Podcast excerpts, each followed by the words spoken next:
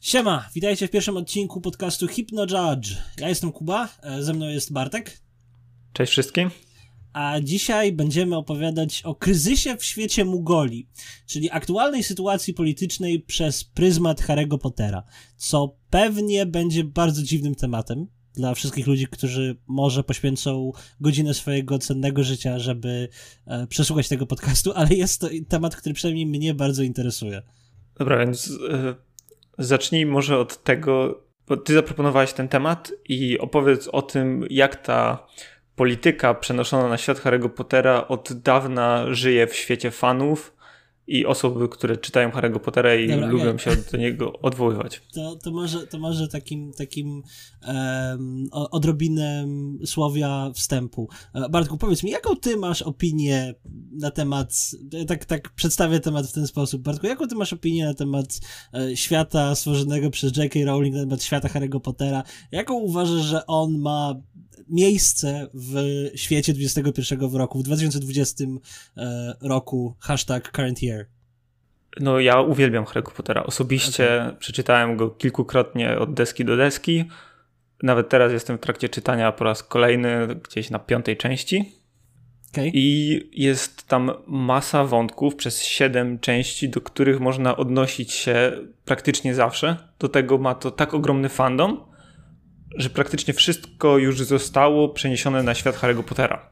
No tak. To, jest to, masa tematów, o których można rozmawiać. To jest właśnie trochę sedno wszystkie, tego wszystkiego, o czym chciałem, żebyśmy dzisiaj przez chwilę porozmawiali, dlatego, że sytuacja wygląda tak. Harry'ego Pottera czytała cała masa ludzi. E, oczywiście chwile świetności e, tego dzieła, jakim jest Harry Potter już, już minęły. To nie jest już najistotniejsza rzecz wszechczasów, ale te 15 lat temu, kiedy my jeszcze byliśmy dziećmi, kiedy mieliśmy te, te 10-11 lat i jeszcze istniała szansa, że dostaniemy list z Hogwartu, e, wtedy był to absolutny fenomen i wtedy wszyscy generalnie rzecz biorąc bardzo chętnie to czytali.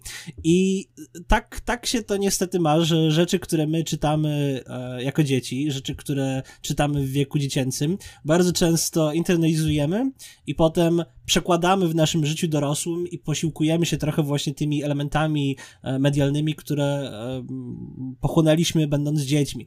I tak się sprawy potoczyły, że w obecnych czasach, w 2020 roku, e, roku pańskim 2020, w czasach nadzwyczajnych niepokojów ekonomicznych, epidemiologicznych, politycznych istnieje grupa ludzi, w internecie oczywiście, bo, bo oczywiście, że gdzie indziej mieliby istnieć, która jest e, żywo przejęta właśnie analizowaniem wszystkich wydarzeń politycznych w świetle Harry'ego Pottera e, za, za pośrednictwem Harry'ego Pottera. I wygląda to w ten sposób, że e, Harry Potter przedstawia pewne, pewne wartości, jak, jak ty byś to, to wiedział? Jak, jak, jak byś powiedział, jakie wartości przedstawia sobą, w świecie politycznym oczywiście, jakie wartości przedstawia sobą Harry Potter?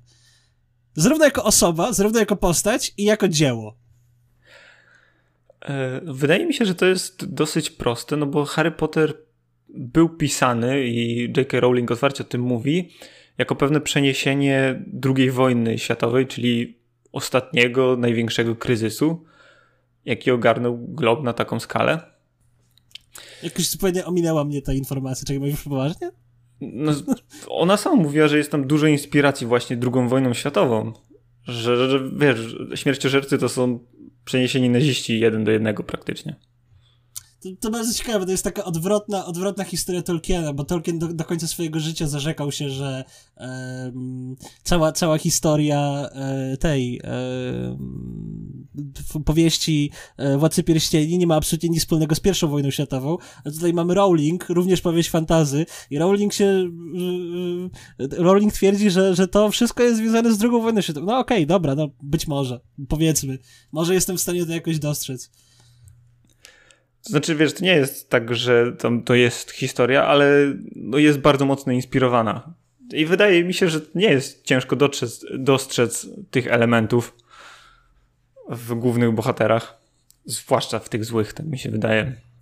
To znaczy, okej, okay, ja, okay, dobra, to, to po prostu karty na stół. Po, powiedzmy, powiedzmy jasno. Oczywistym jest, że, że Voldemort i cała jego miła grupka e, śmierciożerców e, są opętani pewnego rodzaju kultem krwi, czystości rasowej e, i generalnie rzecz biorąc są zdecydowanie zbrodniarzami w bardzo faszystowskim stylu. Z tym się jak najbardziej mogę zgodzić. A naszą mniejszość w tym wypadku reprezentują Mugole. No tak, tylko to jest. Którzy tylko, mają służyć albo zostać wytępieni. Tylko ja też muszę, muszę e, zadać to, to pytanie. Wiem, że w tym momencie przechodzimy już na jakby na, na, na kwestię tego, tego, jak to rzeczywiście leży w tej analogii II wojny światowej, ale z tego co rozumiem, w prozie Rowling Mugole w żadnym punkcie nie są żadną mniejszością, wręcz przeciwnie, są absolutną większością ludzi. To znaczy, nie, no, nie są mniejszością, ale są tą grupą, którą Voldemort i jego zwolennicy chcą wytępić. Chcą się ich pozbyć, tą no, gorszą rasą. No tak, to, to z tym ja jestem w stanie się zgodzić, ale, ale na pewno nie, nie można ich nazwać mniejszością i no to, to tak, to, to, to jest prawda. No i tutaj też trzeba, trzeba wspomnieć o tym, że, że ja nie wiem, czy ta analogia między II wojną światową aż tak dobrze stoi w momencie, w którym no ci czarodzieje w świecie Rowling są, cały ten ich świat e, pod przewodnictwem Ministerstwa Magii, świat, który jest właściwie zamknięty w ramach Anglii, e, w ramach Wielkiej Brytanii, bo ja, ja, nie wiem, czy ten świat rzeczywiście gdziekolwiek wychodzi poza ramy tej Wielkiej Brytanii. Um, Ej, Quidditch jest w kilku państwach. Tak, okej, okay, tak, Quidditch jest, jest międzynarodowy, niech się będzie. I oczywiście ten, nie, nie zapominajmy, że Fantastyczne Bestie i Gdzie je znaleźć odbywa się w Ameryce, a nie w Wielkiej Brytanii. Tak. na, ile, na ile to rzeczywiście jest zauważalne, to już jest inna kwestia, no ale okej. Okay. Po prostu um, to, to, to, co próbuję powiedzieć, to to, że um, ten, ten świat tych czarodziejów jest zupełnie odseparowany od tego świata zewnętrznego. To nie jest sytuacja II wojny światowej, gdzie e, rzeczywiście jakby, jakby opresja mniejszości żydowskiej była e, wpisana w pewien rytm życia w, współczesnego. E, ja nie wiem, czy można mówić o takiej jawnej, oczywistej, bezpośredniej opresji e, Mugoli przez czarodziejów pod, pod rządami Voldemorta, w momencie, w którym ten Voldemort ani rządów nigdy nie posiadał, tak naprawdę, e, ani te, ci czarodzieje nawet do końca nie zdawali sobie sprawy nigdy z zagrożenia, które nad nimi czyha. Więc. No, wydaje mi się, że to jest już. No wiesz, gdzieś jest ta granica, kiedy kończy się inspiracja, zaczyna się tworzyć własne dzieło na własnych nogach. Więc no, w tym wypadku Voldemort po prostu nigdy nie doszedł do momentu, kiedy mógł faktycznie przejąć całe ministerstwo, cały świat i rządzić wszystkim, bo został powstrzymany. To, no tak, tak, właśnie, to, jest, tak. tak. to jest tak jakby początek tej historii, który nigdy nie wyewoluował do, na globalną skalę, pochłaniając w to Mongolii. Tak, to, to, to zdecydowanie jest prawda i to jest jakby, wydaje mi się, że to jest trochę sedno tej właśnie analizy politycznej Harry'ego Pottera, bo może tak, tak e, powiedzmy przede wszystkim tak. Po pierwsze, zdecydowanie masz, masz rację trochę, jakby na pewno łącząc Voldemorta, śmierciożerców e, i całą tę historię z e, pewnego rodzaju faszyzmem, bo rzeczywiście w ten sposób ludzie, którzy obecnie, dzisiaj właśnie poświęcają się takiej analizie e, politycznej w świetle Harry'ego Pottera, oczywiście powinniśmy dodać linki do artykułów pisanych na ten temat, temat Fredów na Reddicie. To, to jest temat królicza nora. Oczywiście to jest bardzo e, idiosynkratyczne. To nie jest tak, że to jest jakby jedno konkretne miejsce, w którym można bardzo łatwo znaleźć przykłady tego. Jest po prostu bardzo wiele takich odrębnych e, enklaw w internecie, gdzie, gdzie ludzie właśnie poświęcają się takiej analizie. E, będziemy musieli oczywiście dać, dać linki do tego. Ale, ale to, to, to jest właśnie tak, że masz rację, że ci śmierciożercy są, są do pewnego stopnia tymi faszystami, bo ci ludzie właśnie analizując tego Harry'ego Pottera, analizując tą sytuację polityczną XXI roku, e, wieku, roku Anno Domini 2020, w świetle Harry'ego Pottera, właśnie bardzo lubią przywoływać te, te, ten, ten mit tych śmierciożerców i tego, kto w tym 2020 roku tymi śmierciożercami jest, kto jest tutaj Voldemortem w świecie politycznym 2020 roku. Oczywiście nasi słuchacze będą mogli sobie sami czasami um, robić te paralele i połączenia. E, takim normalnym, podstawowym, um, jakby zwykłym elementem tej analizy politycznej oczywiście jest przedstawienie Donalda Trumpa jako Harry'ego Pottera. E, twój, jest Donalda Trumpa. Donalda Trumpa jako Czekaj, czekaj.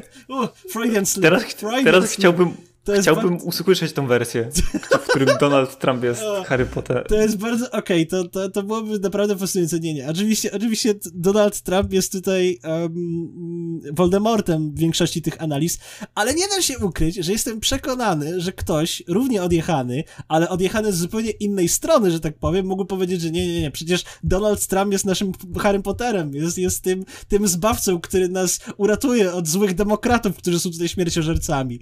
Jestem pewien, ja mam... że ktoś mógłby się pokusić o taką analizę. Ja mam e, swoje zdanie na temat, kogo w książkach Rowling mógłby reprezentować Donald Trump. Kogo mógłby w książkach Rowling reprezentować Donald Trump? A to chcemy już do tego przechodzić? No możemy, no, wiesz co, chyba do tego już ja, ja chciałem, chyba już tu jesteśmy.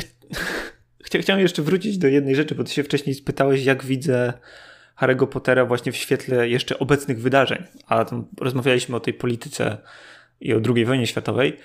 No i właśnie cała ta e, saga książek przedstawia tak jakby dzieje świata czarodziejów podczas kryzysu, zwłaszcza te dwie ostatnie części, a właściwie trzy, piąta, szósta i siódma. I dlatego właśnie to się dobrze może przenosić na obecną sytuację, bo no takiego kryzysu jak teraz dawno nie było na no taką my, skalę. Właśnie. My w naszym życiu na pewno nie doświadczyliśmy jeszcze takiego kryzysu. Tak, i dlatego to się bardzo łatwo można oglądać rzeczy przedstawione w książkach, które tam dzieją się w jakimś kryzysie czarodziejów i przenosić je na nasz świat, z którymi my się musimy mierzyć. Znaczy, na pewno przyznam rację temu, że kiedy ja byłem młody, kiedy, kiedy chodziłem do, do gimnazjum, liceum, kiedy miałem te 15 do 18 lat, e, ja wtedy wierzyłem w to, że żyję w najlepszym świecie, w jakim mogłem kiedykolwiek istnieć, no bo nie ma żadnej wojny, nie ma żadnych problemów. Ja generalnie rzecz biorąc muszę się skupić na tym, żeby zrobić dobrze studia. Oczywiście miałem tam problemy, jak każdy człowiek ma pewne problemy, e, dorastając, problemy i rodzinne, i, i ekonomiczne, ale, ale na, na pewno mogłem powiedzieć, że jak, jak patrzyłem na historię, na to, jak wyglądał świat jeszcze 20 lat przed moimi narodzinami, to myślałem, że żyję w najlepszym świecie. A później dorosłem, okazało się, że mam te 20 parę lat, na świecie jest epidemia, w Stanach Zjednoczonych panuje protofaszysta, e, firmy masowo upadają, jest kryzys nadprodukcji, więc jakby ci to powiedzieć, chyba się myliłem, chyba wcale nie żyję w najlepszym z możliwych światów. Ale w najgorszym też nie. Jeszcze. Zobaczymy, co przyniesie jutro. Tak, tak. Znaczy, okej, okay, więc ja, ja rzeczywiście, ja uważam, że um, dlatego właśnie jest, jest ludziom tak łatwo analizować te wydarzenia w świetle Harry'ego Pottera, dlatego, że po prostu byli kiedyś dziećmi, dzisiaj mają tą trzydziestkę, czytali kiedyś Harry'ego Pottera i właśnie pamiętają ten, ten, ten kryzys czarodziejów, ten kryzys, w którym pojawia się, pojawiają się źli śmierciożercy, jest gigantyczny problem i nagle pojawia się jakiś jeden bohater, który zostaje wrzucony w to bohaterstwo zupełnie przez przypadek, zupełnie nie, nie znając tego świata i on w tym świecie zaczyna dorastać i w tym świecie musi właśnie poradzić sobie z tym kryzysem i oczywiście radzi sobie z tym kryzysem odwołując się do takich naprawdę bardzo prostych prostych, powiedzmy bardzo naprawdę prostolinijnych wartości, takich jak, jak dobroć, jak odwaga, jak miłość. No to są takie rzeczy, które, które e, w analizie politycznej, ja przynajmniej oczywiście, jak, jak, jak zauważyłem, że to jest królicza nora, której się trochę poświęcę i zobaczę, co ci ludzie piszą, ja czytając o tym miałem wrażenie, że są to wyjątkowo prostackie um, wartości, żeby je wkładać do jakiejś politycznej analizy. Jak, jak ty to widzisz? No to są dwie kwestie, tak? Pierwsza to jest no nostalgia, która jest potężnym narzędziem. I wszystko, co lubimy z dzieciństwa, prawdopodobnie będziemy się do tego, będziemy to miło wspominać, będziemy się do tego dobrze odwoływać i będzie nam się dobrze o tym myśleć, dlatego myślimy o takich rzeczach więcej. A jeżeli o czymś dużo myślimy i jednocześnie dołożymy do tego naszą obecną sytuację, no to zaczynamy takie rzeczy łączyć. Czasami nawet mimowolnie biorąc pod uwagę jeszcze wielkość fandomu Harry'ego Pottera i te wszystkie czynniki, jak poskładamy do kupy, no to masz odpowiedź. Po prostu wystarczająco dużo osób połączyła te rzeczy i jesteśmy w obecnej chwili, że może i to są trywialne rzeczy, jeśli chodzi o politykę, ale osoby, które nie siedzą głęboko w polityce, mają łatwość, żeby to przenieść w ten sposób. A jak ktoś siedzi głęboko w polityce, no to on nie będzie rozmawiał o Harrym Potterze, tylko będzie normalnie rozmawiał o polityce, używając no fachowej tak. terminologii i tak dalej. Oczywiście, na, na tym właśnie chyba zasadza się e, crux, żeby nie powiedzieć horcrux całego tego problemu, że te, te, ta, ta analiza właśnie taka, taka Harry Potterowa obecnych wydarzeń, tego kryzysu, tej epidemii, problemów ekonomicznych, e, tego nieszczęsnego Voldemorta czy, czy, czy kogokolwiek innego, właśnie sprowadza się do tego, że jest to analiza dla tych ludzi bardzo prosta, bo są to pewne wartości, e, z którymi oni dorastali, są to wartości, których te książki ich nauczyły i będą je teraz przekładać na, na nowoczesny świat, ale ja muszę wspomnieć o tym, bo to jest chyba bardzo ważny punkt tej rozmowy. Właściwie co to są za wartości? Jakby dlaczego, jak, jaki to jest ten, ten świat tych ludzi, którzy tego Harry'ego Pottera tak mocno zinternalizowali, ten fandom Harry'ego Pottera, e, czym rzeczywiście są te wartości w 2020 roku i, i za pośrednictwem tego, czym jest ten świat czarodziejów, o którym pisze Rowling, bo to jest tak jak ja, ja, ci powiedziałem wcześniej, to jest świat, który jest bardzo odseparowany tak naprawdę od tego kryzysu tak samo jest z tymi ludźmi dzisiaj, którzy ten, e, to, tej analizy, tą, tą analizę właśnie prowadzą, bo to przecież nie są ludzie, którzy są na najniższych szczeblach społecznych i którzy e, e, mają rzeczywiście problem. To nie są ludzie, których ten kryzys dotyka najbardziej, wręcz przeciwnie. To są generalnie rzecz biorąc w miarę młodzi jeszcze ludzie, których ten kryzys tak naprawdę dotyka bardzo pośrednio, ale oni są żywo przejęci tym kryzysem. Oni wierzą, że, że są jakby w samym sercu tego kryzysu i go straszliwie doświadczają. No trochę jak ci czarodzieje z tego Harry'ego Pottera, gdzie, gdzie tak naprawdę który z tych czarodziejów naprawdę miał problem? Gdzie był tak naprawdę problem dla tych czarodziejów? No, mamy tak naprawdę tylko i wyłącznie e, pojedyncze przypadki tego problemu, jaki stanowili śmierciożercy. Pojedynczych może nawet ludzi, którzy zginęli w tym wszystkim. E, pojedynczy przypadek Sariusza Blaka, który wylądował w Azkabanie na parę lat. Straszne. Ale ludzie, którzy prowadzą tę analizę, no powiedzmy sobie szczerze, nie są najbardziej podatnymi na kryzysy w dzisiejszym społeczeństwie ludźmi. No to znowu wynika z tego samego, kto ma czas na zajmowanie się taką analizą. I kto Jak ma ktoś ma faktycznie. No, no, tak, no i kto ma czas na to, żeby w wieku 10 lat czytać Harry'ego Pottera? Bo jeśli w wieku 10 lat masz czas na to, żeby czytać Harry'ego Pottera, albo nie daj Boże, tak jak w moim przypadku, być może też w twoim przypadku, że jeszcze jak, jak byłem bardzo małym chłopcem, to, to do snu mi jeszcze tata czytał Harry'ego Pottera.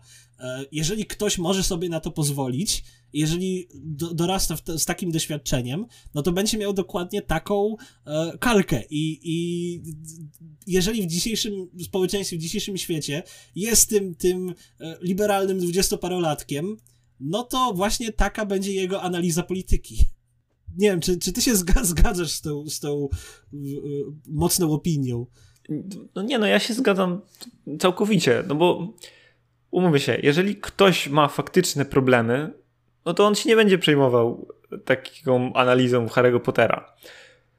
No tak, ale my się Po prostu ten wycinek, no my mamy na tyle dużo czasu, my mamy na tyle dużo czasu. Mamy się i to jest akurat w kwestii naszych zainteresowań, że możemy się tym przejąć i możemy nad tym posiedzieć i rozważyć różne możliwości. To taka, taka tylko odrobina samokrytyki e, hostów tego podcastu, taki, taki wink do, do naszej publiki. Tak, my sobie zdajemy sprawę, że my też jesteśmy dokładnie tymi samymi osobami, które, które prawdopodobnie mają za dużo czasu, żeby się zająć taką analizą, e, ale cóż, być może jesteśmy w stanie spojrzeć na to samokrytycznie i może to wystarczy. Mam nadzieję. Dobra, ale okej. Okay no, więc, więc jakby sedem tego wszystkiego jest takie, że, że, że, mi się wydaje, że ta analiza e, nowoczesnych wydarzeń politycznych w świetle Harry'ego Pottera jest taką właśnie mocną, nowoczesną, liberalną, milenialną fantazją. Ludzi, którzy trochę żyją w swoim własnym świecie, trochę e, nie są tak naprawdę na samym, w samym sercu tych wszystkich kryzysów, które nas dotykają, ale jakiś, jakiś popłoch tych ludzi dotknął, że ten kryzys się dzieje i teraz próbują właśnie dopasować wszystkie te elementy tego popłochu do rzeczy, które znają, czyli właśnie do tego Harry'ego Pottera. Ale y, to, to, to odpowiada na, na jakby jedno pytanie i to jest jakby jedna istotna część tej dyskusji, ale ja mam drugie ważne pytanie, bo to jest jakby trochę inny temat, też bardzo mocno z tym związany, ale to jest um, mam nadzieję, że doprowadzi może nas trochę do innej, innego toru e, rozumowania. Powiedz mi, czy ty, Bartku, jako osoba, czy ty wierzysz w magię? To jest, to jest temat rzeka Ale tak, ja osobiście wierzę w magię do pewnego stopnia. To cofniemy się jeszcze trochę. I ja w swoich przekonaniach jestem katolikiem i wierzę w Boga. Co za tym idzie, wierzę w jakąś formę magii. Wierzę w rzeczy niewytłumaczalne, które się dzieją na tym świecie i wierzę w pewne moce niedostrzegalne w żaden sposób dla człowieka, które mimo wszystko wpływają na nasz świat i w jakiś sposób e, oddziałują na niego. A, czyli ty wierzysz w cuda? No, no niekoniecznie, bo w Biblii masz pojęcia też magii, które są e, no, inaczej interpretowane znaczy niż reguły, cuda, z, które są... Z, z reguły są to są opisane bardzo negatywnie, tak tylko chcę zaznaczyć. Tak, tak, ja zdaję sobie z tego sprawę, ale ty tak. pytałeś, czy wierzę, a nie czy, a no tak, czy no tak. uprawiam magię, czy no coś tak, takiego. Okay. Nie, masz rację, przepraszam, patrzę na to już trochę przez swój pryzmat. To nie, nie, nie jest tak, że mam w pokoju czarny ołtarz i tam, wiesz, zażynam kozę co wieczór, ale wierzę, że są takie rzeczy. Patrzę na, na swój czarny ołtarz teraz i zastanawiam się, czy rzeczywiście jestem dobrą osobą do tej rozmowy.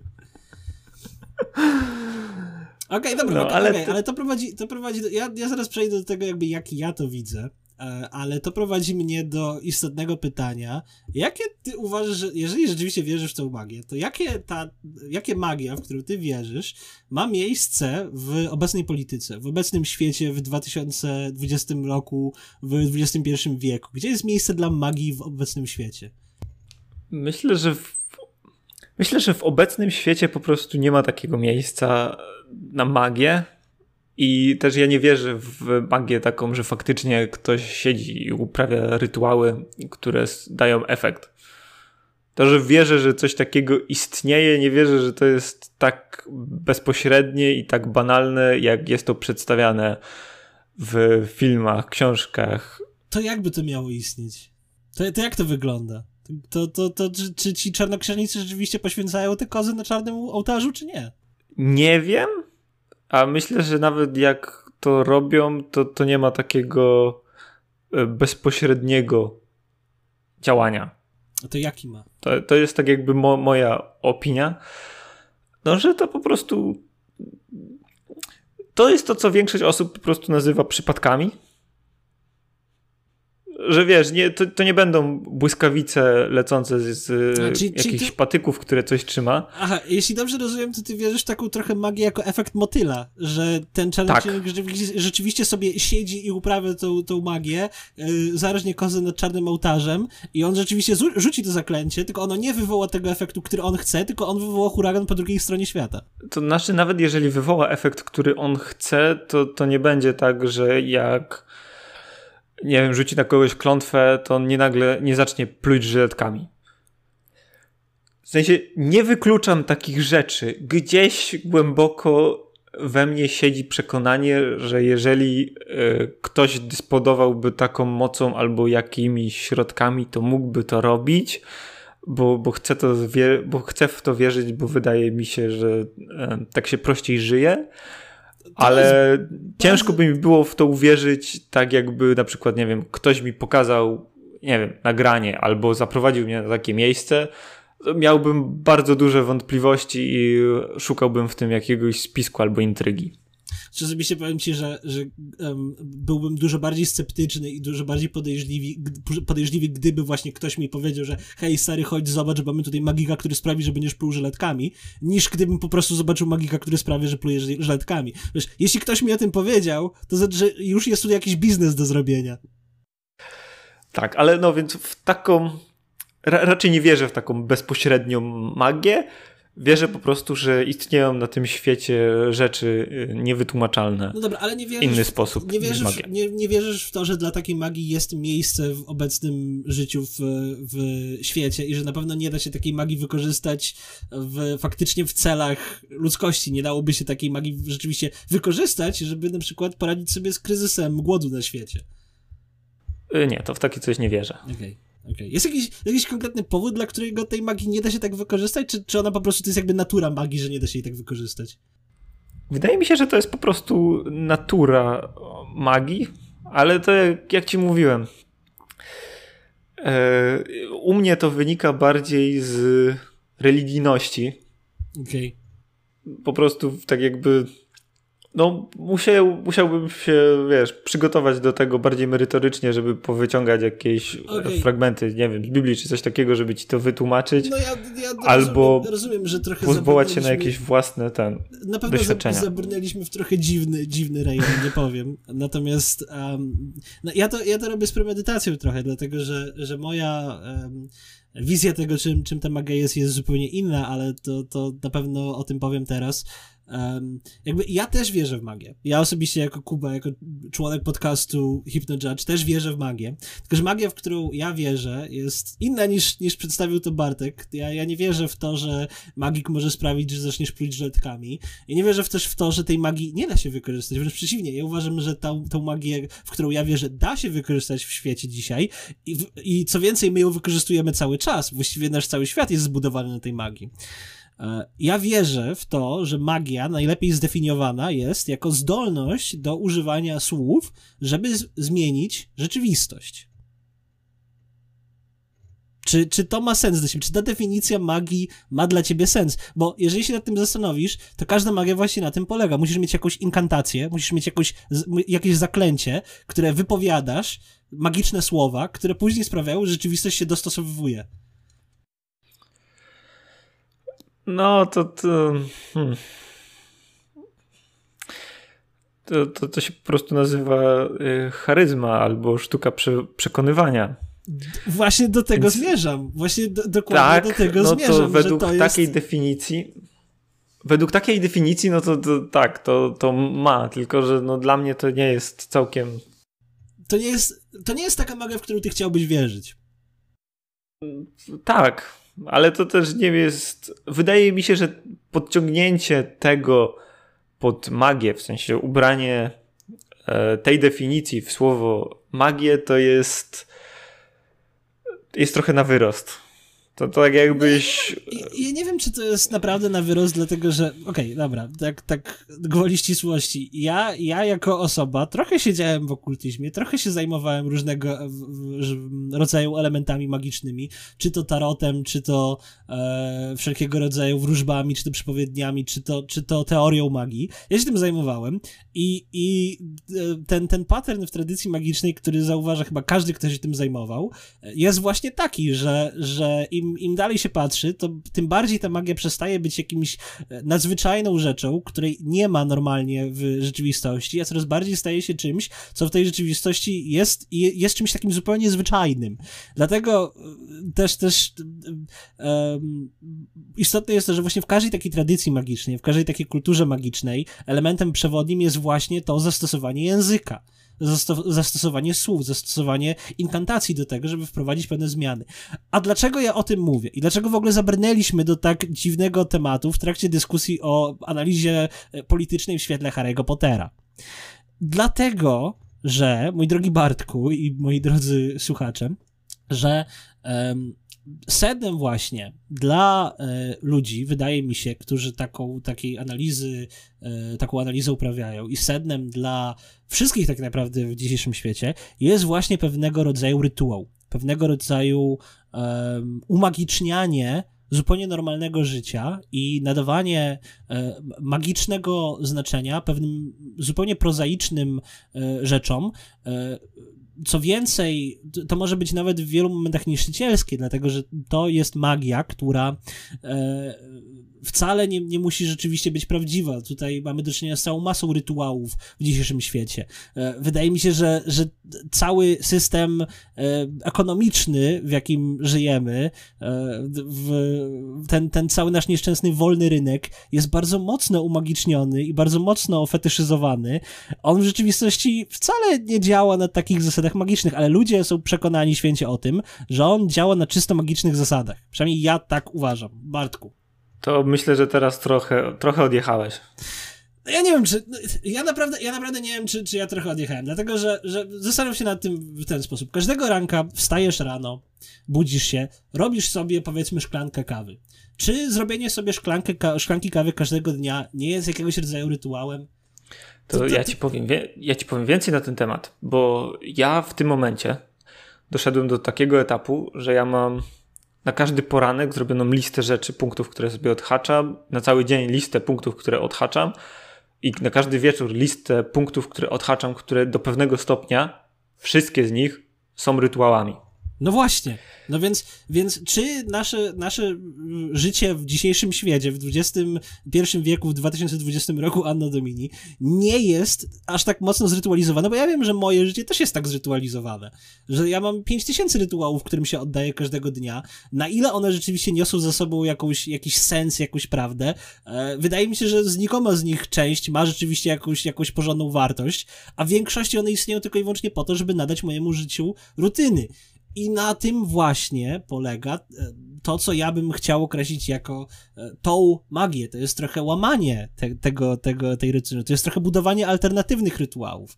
Wiesz, w momencie, to, to, to zachodzi już teraz na płaszczyźnie tej rozmowy, kiedy ja ci mówię o tych rytuałach, ty, ty stałeś się nagle świadom tego, że ty się poddajesz takim rytuałom. I zacząłeś na, na, na pewno na pewnym poziomie zastanawiać się, na ile te rytuały są sensowne.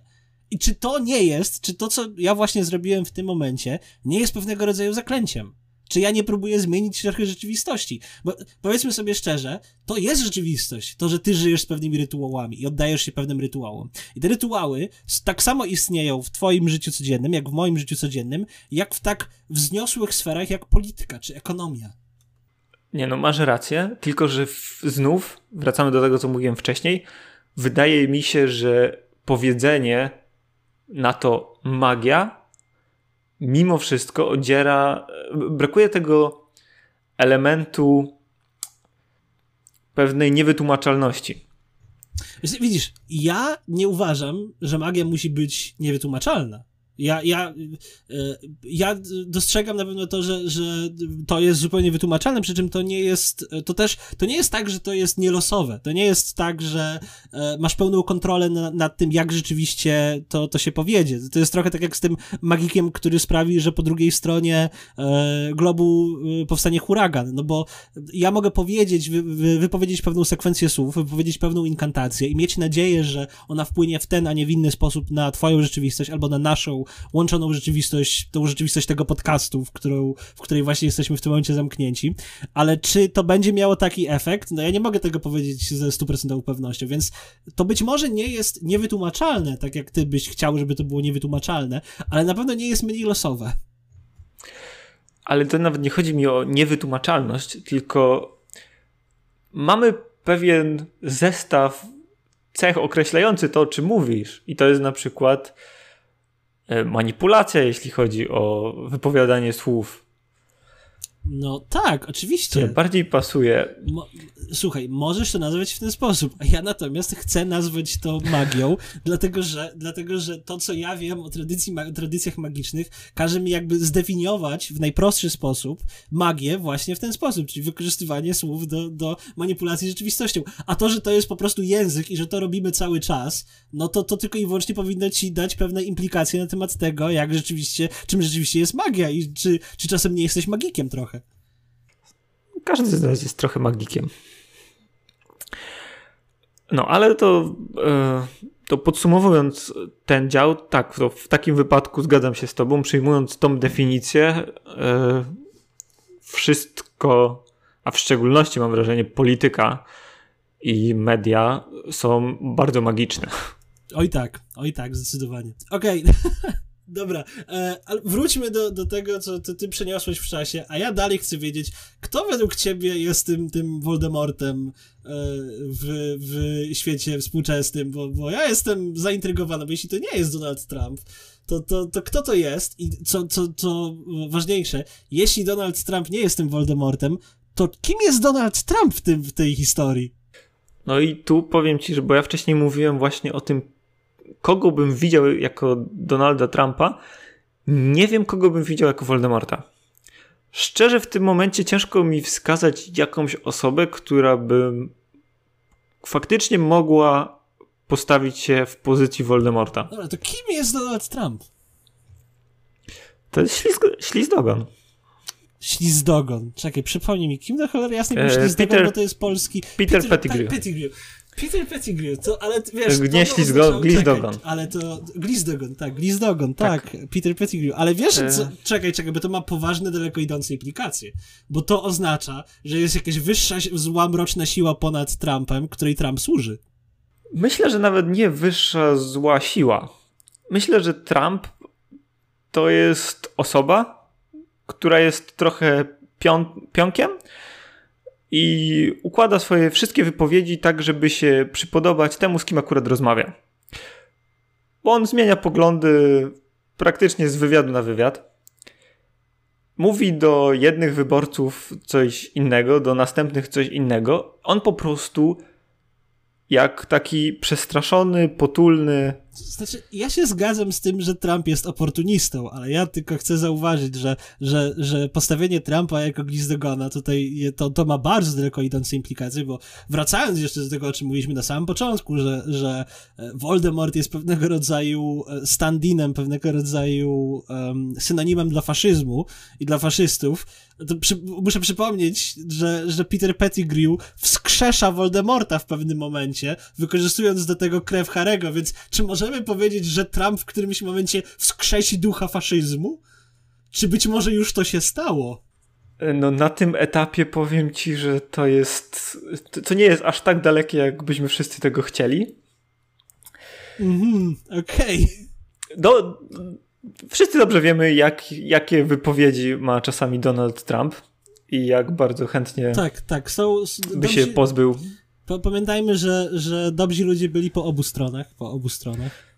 Tak, i jak chętnie by się pozbył niektórych grup, ale wydaje mi się, że on mimo wszystko najbardziej boi się tego, że może po prostu zniknąć że jeżeli przestanie być prezydentem i przestanie mieć to stanowisko, to zostanie zapomniany w taki po prostu uśmiercony w takim medialnym sensie albo takim, nawet politycznym. w takim metafizycznym sensie zostałby uśmiercony, że przestał mieć Chciałoby tak. się powiedzieć w magicznym sensie. Tak, i on po prostu nie chce do tego dopuścić. Dlatego to jest taki glizdogon wystraszony i mówi to, co ty chcesz usłyszeć, żeby cię zadowolić w tym momencie. Nie myśli jakoś bardzo a w sekrecie, na przyszłość. A w sekrecie próbuje sprowadzić z powrotem swojego czarnego pana. tego nie wiemy. Tego nie, tego nie wiemy. Tak, tak, tak działają sekrety. Tak, tak, tak, tego nie wiemy. Tak, um, tak, tak. Allegedly, allegedly. To, to, to nie jest, na pewno nie jest to coś, nie, nie, nie jest to opinia podcastu Hypno Judge. Okej. Okay. Tak, no, więc, więc tak. A czy ty widzisz Donalda Trumpa jako faktycznie Voldemorta? Znaczy, ja w pełni zdaję sobie sprawę z tego, że Trump jest czystym oportunistą. Ja go nie widzę jako, jako e, faktycznie Voldemorta, choć oczywiście tak jak mówiłem, ta, ta fantazja Rowling nawet tego nieszczęsnego Voldemorta pokazuje w strasznie okrojonym świetle, bo Voldemort jest lokalnym problemem dla grupki czarodziejów, przede wszystkim dla Harego. Tak naprawdę, to nie jest żaden czarny pan. To jest czarny pan, który zabija raptem ile? Trzy osoby? No, no, ciężko tutaj mówić o jakimś, jakimś nadzwyczajnym y, strachu przed faszyzmem, w momencie, w którym y, całość zbrodni czarnego pana faszyzmu to są trzy tak naprawdę ofiary śmiertelne. No ja nie wiem, to, to, to, to jest wyjątkowo okrojone, więc, więc z jednej strony, jeżeli chcemy podprowadzić tego Voldemorta, zmitologizować go do tego rzeczywiście ducha faszyzmu i, i nadać mu tą, tą mitolo ten mitologiczny wymiar, to Donald Trump na pewno nie jest e, Voldemortem nie ma takiej możliwości. Jest zbyt miałki, zbyt niejaki i zbyt, jest zbyt dużym, dużym oportunistą, żeby rzeczywiście być tym e, Voldemortem. Natomiast jeżeli mówimy o Voldemorcie tak, jak on faktycznie jest przedstawiony w prozie Rowling, to bardzo możliwe, że jestem Voldemortem. Dobra, ale mamy jeszcze kilka postaci, które tak, mamy, ostatnim... mamy listę postaci, które, które ostatnio stały się interesujące, no które ostatnio stały się e, modne, popularne albo już były popularne i teraz mają jakieś swoje twarde stanowisko w, podczas obecnej sytuacji związanej z epidemią przede wszystkim. Tak, i będziemy, e... będziemy, zrobimy to, co nasi, nasi koledzy z Reddita, z e, artykułów robili właśnie, czyli spróbujemy jakoś dopasować te postacie do prozy Rowling i zobaczymy, co nam z tego wyjdzie. Dobra, i pierwszą postacią jest Joe Exotic. Joe Exotic. Ty w końcu nie oglądałeś. Ja ostatecznie jeszcze nie oglądałem Tiger Kinga, ale widziałem wystarczająco dużo klipów, widziałem wystarczająco dużo memów, widziałem Joe Exotic, żeby e, wyrobić sobie jakąś opinię na temat tej postaci. Ja jestem przekonany, że jest czarodziejem. To na pewno nie jest normalny człowiek.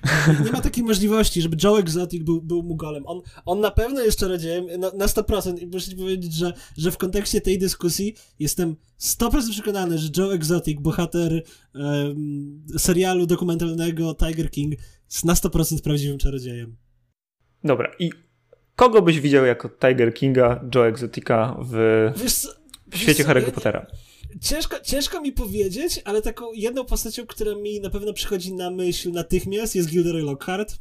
Bo, to samo miałem jest, powiedzieć. Jest, jest podobny poziom, pomiędzy tymi dwoma postaciami jest podobny poziom neurozy, po, podobny poziom tego, tej chęci do, do bycia, zabłyszczenia i bycia w centrum uwagi cały czas, mimo tego, że jest to osoba, która głęboko w sobie ma setki kompleksów. Tak, i e, no, dodatkowo kończą w ten sam sposób. No, prawie. De facto, prawie, tak, tak, de facto prawie w ten sam sposób, więc tak. Jest, e, jest tu jakaś paralela. E, tak, ale no ja właśnie praktycznie od razu przyszło mi to do głowy. No głównie przez tą chęć, takie, taką chęć zabłyśnięcia w świecie za wszelką cenę. Że żeby się waliło i paliło, to oni muszą być w centrum uwagi. No, ja, ja się z tym, z tym zgadzam. Zdecydowanie to jest pierwsza osoba z prozy Rowling, która przychodzi mi, mi na myśl, kiedy myślę Joe Exotic. Dobra, to następną e, postać jest Greta Ten Thunberg. Thunberg Greta... Ja nie... Jakkolwiek się to czyta. Ona też jest czarodziejką, ona też na pewno jest czarodziejką, ale kim, kim ona jest? Ciężko mi powiedzieć, jak, jak ty myślisz? No, takie pierwsze, pierwsze skojarzenie, no to jest mocno Hermiona. Ja nie wiem, czy to jest Hermiona, bo znaczy ja rozumiem to skojarzenie, po prostu też, też o tym pomyślałem, ale czy ona rzeczywiście jest tą Hermioną? No ja nie wiem, no Greta, Greta Thunberg jakby ci to powiedzieć, jakoś, jakoś nie widzę w niej, w niej tego, tego mola książkowego, którym była Hermiona i jakoś kiedy, kiedy mówimy o Hermionie, to przynajmniej w ramach fikcji stworzonej przez Rowling, no Hermiona była na tyle odważna, żeby stawać naprzeciw um, grupy morderców i, i próbować w jakiś sposób ten, ten świat czarodziejów zmienić. A Greta Thunberg Oczywiście można powiedzieć, że robi to samo, albo że próbuje robić to samo, ale ja też uważam, chociaż uważam, że to, to też jest pewnego rodzaju liberalna fantazja, że ta Greta Thunberg to robi. Więc może kontekstualnie, ironicznie właśnie dlatego jest Hermioną. To znaczy, to nie jest tak, że ja się z tym nie do końca zgadzam. Po prostu Hermiona, wydaje mi się, że w tej fikcji Rowling, jak ona jest przedstawiona, ona staje naprzeciwko jakiemuś poważnemu zagrożeniu, staje naprzeciwko tej, tej gromadzie śmierciożerców, naprzeciwko Voldemortowi, ona wykazuje się jakąś nadzwyczajną odwagą, a ja nie wiem, czy w rzeczywistości ta, ta Greta Thunberg się taką nadzwyczajną odwagą wykazuje. Ja myślę, że media trochę zbudowały ją jako taką osobę, która tą odwagą się wykazuje, ale tak naprawdę ona nie jest jakoś, jakąś nadzwyczajną, fantastyczną osobą. Co ironicznie, biorąc pod uwagę, jaka jest moja opinia właśnie na temat prozy Rowling, e, może właśnie konstytuować ją jako tą Hermionę, bo, bo tak samo jak ten Voldemort nie jest jakimś nadzwyczajnym zagrożeniem dla świata czarodziejów, to ja nie wiem, czy ta, ta Hermiona jest jakimś nadzwyczajnym elementem, który się temu zagrożeniu przeciwstawia. Mi się bardziej wydaje, że to jest e, najbliższe skojarzenie tylko przez to, że po prostu reprezentuje pewne wartości, nawet jeżeli nie do końca e, jest to pokazane. No bo Hermiona na przykład walczyła między innymi o prawa skrzatów domowych i chciała wszystko dla środowiska, dla wolności. E, Zgadza dbała się. zwierzęta i wydaje mi się, że Greta jest po prostu reprezentacją obecną. No tak, no, Właśnie, właśnie o tym mówię, ale, ale na ile ta, ta Hermiona walczyła zaciekle o te prawa i na, na ile ona rzeczywiście y, o, o to nadzwyczaj istotnie walczyła i czy, czy, czy było o co tak naprawdę walczyć w świecie czarodziejów. I tak samo jest z Gretą. No, w, w dzisiejszych czasach i w dzisiejszym świecie Greta walcząca z y, kryzysem globalnego ocieplenia być może jest czymś nadzwyczajnym, albo chcielibyśmy zbudować ją jako coś nadzwyczajnego, ale ja nie wiem, czy nie jest to tylko i wyłącznie no, czy nie jest to nadwyrost, czy nie jest to pewnego rodzaju mit, czy nie jest to pewnego rodzaju łuda, że ta Greta jest taka nadzwyczajna. Czyli koniec końców, jeżeli weźmiemy jedną jako łudę i drugą jako łudę jako tego, łudę, co tak naprawdę... to się perfekcyjnie zgadza, a jeżeli próbujemy wziąć jedną jako coś nadzwyczajnego i drugą jako coś nadzwyczajnego, to obie nie pasują, więc tak, dokładnie. Czyli, czyli postać jest dopasowana. Dobra, Powiedzmy. i chyba ostatnia, chyba ostatnia postać na dzisiaj. Tak. Elon Musk. Elon Musk. Powiem tak. Jeśli Trump nie jest Voldemortem, na pewno Musk jest Voldemortem. O, o, Słuchaj, to, ja, to, jest, to jest coś ciekawe. Może tego, może tego o mnie nie wiedziałeś, ale ja nie cierpię Ilona Maska. Nie znoszę go. Ja uważam, że to jest, to jest absolutny koszmar dla, dla nowoczesnego świata. To jest facet, który, który wcale nic nie zrobił dobrego. Jego, jego pomysł koloni, kolonizacji Marsa sprowadza się do tego, że sobie zrobi niewolników, którzy będą spłacać później wycieczkę na Marsa, pracując dla niego pro bono. Nie, nie, nie, nie. Elon Musk jest najgorszym, co nowoczesny świat może przedstawić w formie e, biz e, biznesmena, po prostu człowieka, który bawi się w jakąś inwencję. On nie jest żadnym Tonym Starkiem, on, on jest po prostu koszmarnym biznesmenem i ja, ja nie uważam, żeby on był jakąś nadzwyczajną osobą. Eee, to to nie wiedziałem, że nie lubisz aż tak Ilona Muska. Jest, jest niewiele nowoczesnych biznesmenów i w ogóle nowoczesnych osób, powiedzmy takich ikon popkultury, których ja nienawidzę tak bardzo, jak nienawidzę Maska. No to ja tego kompletnie nie wiedziałem, ale wydaje mi się, że... E, ja nie wiem, nigdy nie patrzyłem w ten sposób na to, co robi. Mi się podobały te projekty, które on robi i że w trochę inny sposób rozwija różne branże w obecnym w obecnej sytuacji i ten e, program kosmiczny i Tesla. I na pewno czego by o nim nie mówić, to jest e, rewelacyjny e, sprzedawca swoich produktów, taki wizerunkowo. No ale właśnie to jest w nim najbardziej niebezpieczne. To jest właśnie to najgorsze zagrożenie, które stawia, przedstawia sobą Elon Musk, że po prostu ludzie bardzo, bardzo chętnie y, rozmawiają o tym, jaki to on jest czarujący, jaki to on jest fajny, jakie on to, to, to, to fajne wynalazki robi i tak dalej, Tesla i projekt kosmiczny, ale te wszystkie rzeczy niosą za sobą gigantyczne zagrożenia i ludzie sobie zupełnie nie zdają z tego sprawy. Więc, ale... więc ja nie wiem, no ale zawsze jest ktoś, jakiś medialny sprzedawca i obok niego albo za nim stoją ludzie, którzy faktycznie odpowiadają za sprzęty albo jego wynalazki. Steve Jobs, jak miał Apple'a, to yy, reprezentował go całym sobą i sprzedawał to jako najlepsze rzeczy na świecie. No ale sam osobiście podobno był strasznym dupkiem, co można usłyszeć w wielu wywiadach i e, to był po prostu dobry sprzedawca, charyzmatyczny, który potrafił coś pokazać. Tak samo na przykład w świecie komiksów miałeś Stana Lee, który świetnie sprzedawał rzeczy, choć podobno sam nie napisał ani tam kawałka dobrego skryptu. Ale w 2020 roku, Bartku, sprzedawcy są największym niebezpieczeństwem dla tego świata. Dobrzy sprzedawcy.